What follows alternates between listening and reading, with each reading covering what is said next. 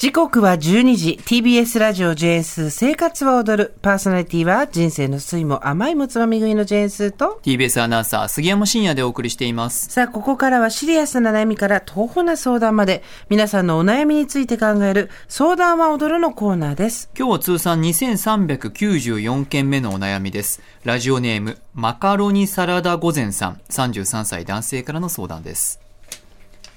スーさん杉山さんこんにちは。こんにちは初めてメールをお送りします。ありがとうございます。先日高校時代からの大親友の結婚式で起きた出来事に心がもやもやしてしまいお話を聞いていただけますと幸いです。はい。私と一緒に受付を担当した友人 A の言動にとてつもなく腹が立っています。友人 A とは住んでいる場所も近いので会場まで一緒に向かいその日は常に一緒に行動していました結婚式前の待ち時間私と友人 A の共通の知り合いがいたため、10年ぶりくらいに3人で話をしました。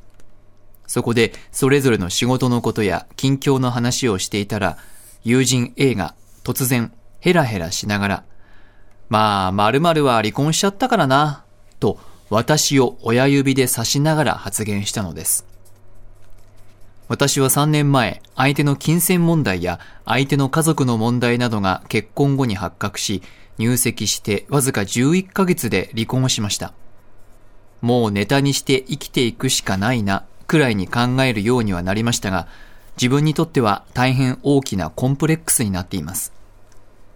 友人はその場のノリで、冗談程度に何も考えず発言したのでしょうが、久々に会う知人はリアクションに困っていて、その場は私が、こら、こんなまでやめとけと突っ込んで何とか乗り切りました。かっこ、周りにも人はいて、おそらく近くにいた人には聞こえていたと思います。友人 A はメンタルが強く、かっこというか、つぶとく。自分が気にならないことは人も気にならないだろうといった感じで、割と失礼な発言をすることも多いのですが、大切な友人の結婚式の日に、ましてやそこまで関係性のない知人に対して、なぜそんなことを言うんだろうと、少し唖然としたのと同時に、ものすごく腹が立ってしまいました。その後、二人になった瞬間に、結婚式なんてめでたい場で、知人にも気を使わせたし、さすがにやめろと注意したのですが、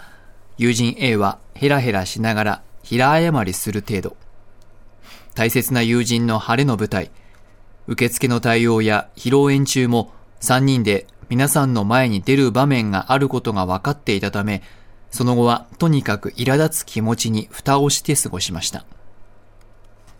帰りも A と一緒だったのですが、もはや自分の発言など覚えてもいない様子で平然としていました。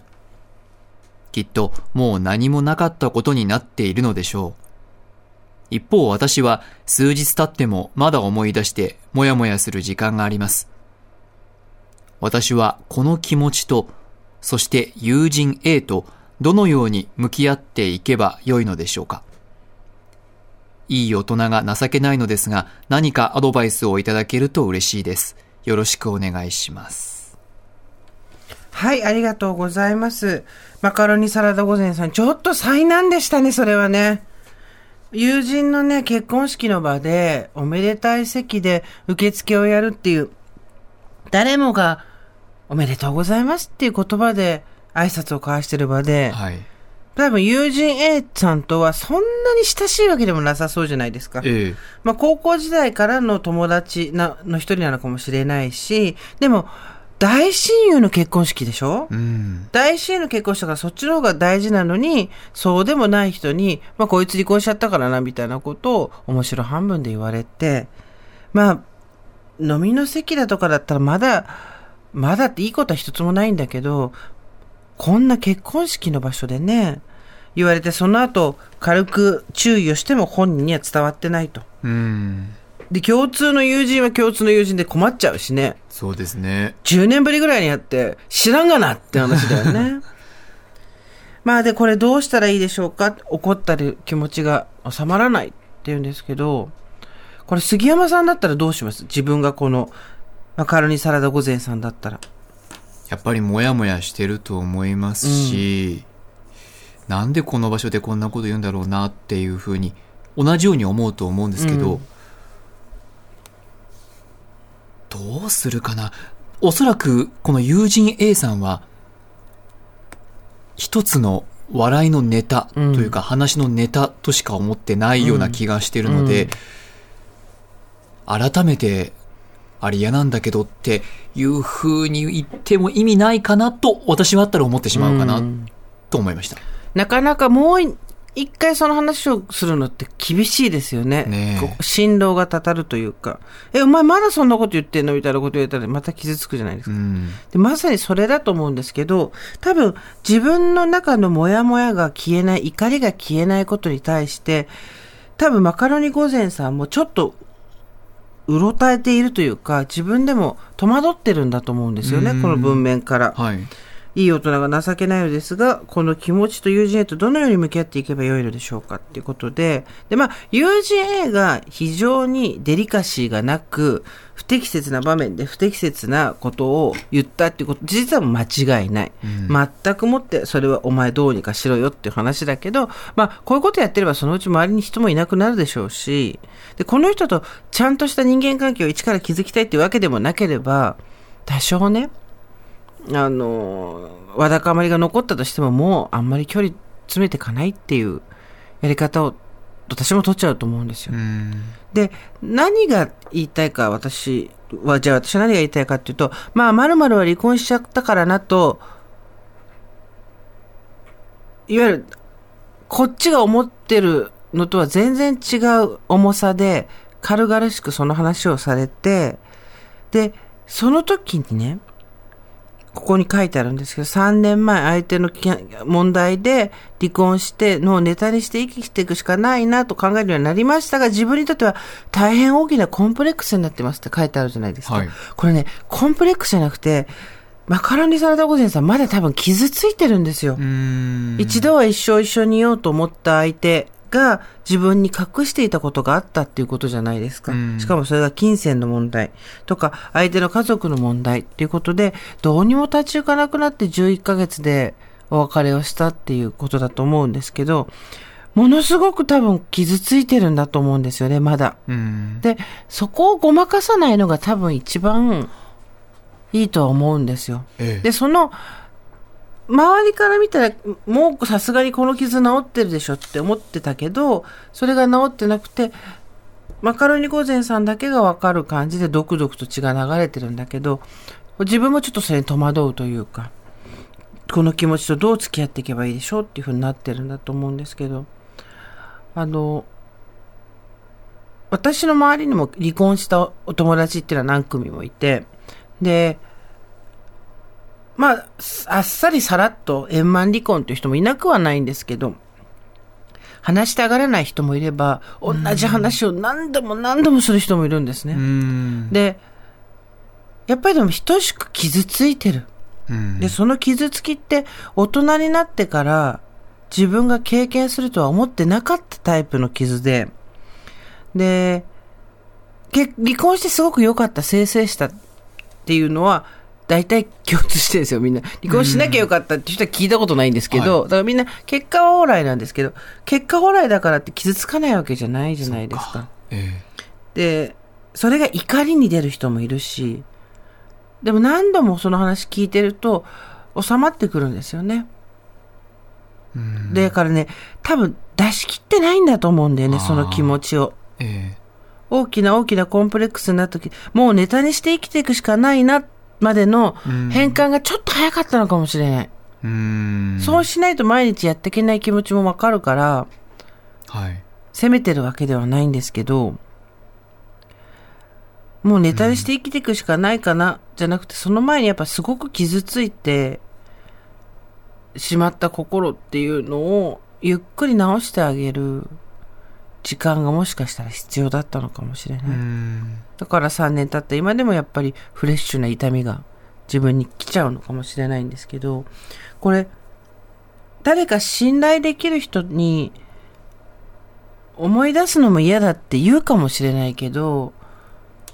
当時の自分の気持ちとかをもう一回話せるといいんですけどね。誰かうん。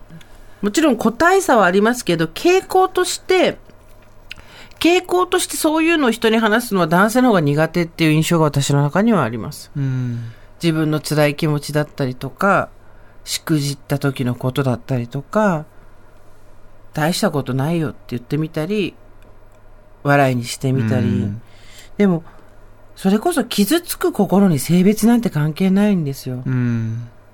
で、そしたらそれをやっぱり、栗ごとに聞こえても、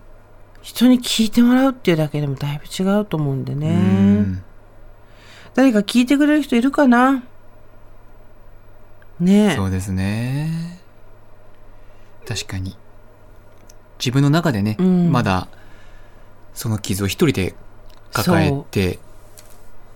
抱え続けているっていうところはあるかもしれませんね。傷ってほら、外気にさらしたりとかさ、ちょっとしないと、あの、ずっと抱えてるとジュクジュクしてさ、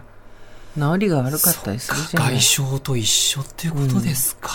まあ、傷パワーパッドみたいなのがありゃいいんだけどさ、うん。ペタってすればジュクジュクジュクってして勝手に治るみたいになればいいんだけど、うん。なかなか傷パワーパッドみたいにないからさ、はい。でその紙に書いてもいいしね、うん。で自分でなんでいつまでこんなこと言ってんだと思っても話してる最中にカッとなって自分でコントロールできなくなる瞬間があったり思わず涙が溢れてきてしまうような感覚があったりするんだったらそれはまだ傷ついてるっていうこと生々しく傷ついてるってことだしあの友人 A に対してもともとそういう性格だって分かっていて本人が発言したことに対して一応注意もして、うん。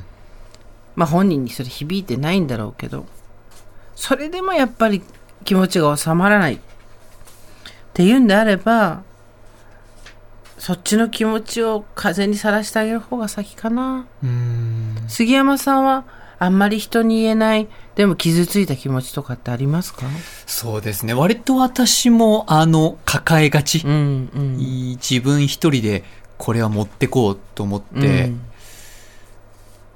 ボール持ったまま走っちゃいがちですけど、意外とその同級生とか、うん。何か相談できる相手にボールを投げると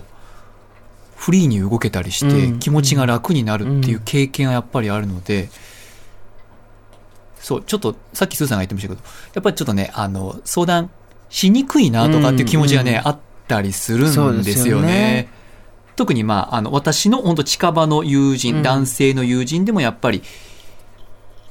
そういう傾向の人もやっぱり多いのかな。うんやっぱりうん。それこそ、あの生まれ持った個人の性格っていうのとはまた別のところで男性は競争にさらされることが女性よりずっと早くに来るので、うん。でその競争を好むまあそのホルモンの関係のテストステロンとかもあるんでしょうけど男の子だったらこういうものが好きっていう思い込みやもあるじゃないですか、ええ。そういうものってやっぱ競争とすごく背中が合わせで競争を好むってことはつまり負けちゃ負けらんないってことなんですよ、うん。負けらんないってことは弱みが見せらんないっていうことで弱みが見せられないっていうことは弱みがないっていうことではないわけですよね、うん。だ誰かにそれを自己開示できるようにでもその時に自分と全然関係ない人とかではなくてできれば周りの男性だったりうんお友達だったりに実は今こういうことで気持ちが停滞してるんだとか毎日がうまくいってないんだとか話してそれを責め立てたりせず茶化したりせず聞いてあげられるといいんですけどね。そうですね。どんどんそういう時代にはなっていくと思いますけど、うんあの世の中のエンターテインメントやコンテンツも含めてそっちの方に行くとは思いますけど、まだまだ、だ結局その、そこに自分の気持ちが吐き出せないとなると、それを聞くだけの係のところに行ったりしするっていう話になると、またちょっとね、うん。歪みがかできたりするんで、年上の先輩でもいいし、うんこの結婚した大親友でもいいけど、まあ結婚したばっかりだからちょっとタイミングを見た方がいいのかもしれないけど、聞いてくれる人がいるといいね。うんですね。うん。で、思ってたより傷ついてるっていうことに自分で気気づ気がついてないっていうことは、大人はめちゃありますよね。うん。めちゃくちゃありますね、うんね。めちゃくちゃ。なんでこの話になると、瞬間湯沸かし器みたいにパッと頭にくるんだとか、うんなんでこのことを思い出すとこんなにも簡単に涙が出てくるんだろうって思うようなことって、やっぱり傷つきから立ち上がれてないっていうことだと思うんですね。うんずーっと気になっちゃうとか。で、それに今気づけたいいタイミングではあるから、うんで、全然恥ずかしいことじゃないし、あの、んつ11ヶ月で離婚をしたことっていうのが、大きなコンプレックスにならなくていいと。それはそれで自分の人生だったわけだし、うん一度は好きになった人と一緒になろうっていう気持ちがあったことは、決して、なんだろう、間違えたわけでも何でもないから、っていうとこに、自分が素直に思えるとこまで何度もこの話した方がいいと思うけどね、人に。うん聞いてもらうだけで随分落ち着くと思うんで。ねえ。そうですね。うん。誰かいるかな、周りに。だもしかしたら今、なんかこう、もうネタにして生きていくしかないなと思ってると思うんですけど、ネタじゃなくて、うんこれが、あの、過去の経験みたいな形で言い換えられると、うん一つ、何か通り過ぎたというか、登った証拠かもしれませんねおっ。しゃる通り。やっぱり、やってること、これをネタにしていくしかないなっていうのって、実は友人 A がマカロニサラダ御前さんにしたことと一緒なんですよ。ああ、そっか。自分に対してそういう雑な扱いをしちゃってるうん、。うん、うん。ももう離婚しちゃったからなって言われたのと同じように自分の傷ついたうん経験を、まあこれネタにしていくしかないなって。わかるよ。その気持ちはすごいわかるし、うんそうしないとやっていけないことってすごくたくさん世の中にあるから、超わかるんだけど、逆に友人へありがとうっていう気持ちになる日が来るかもね。気づかせてくれてっていう。はい。すあの一朝一夕で解決する方法はないと思うんですけど、時間をかけてゆっくり向き合ってみてください。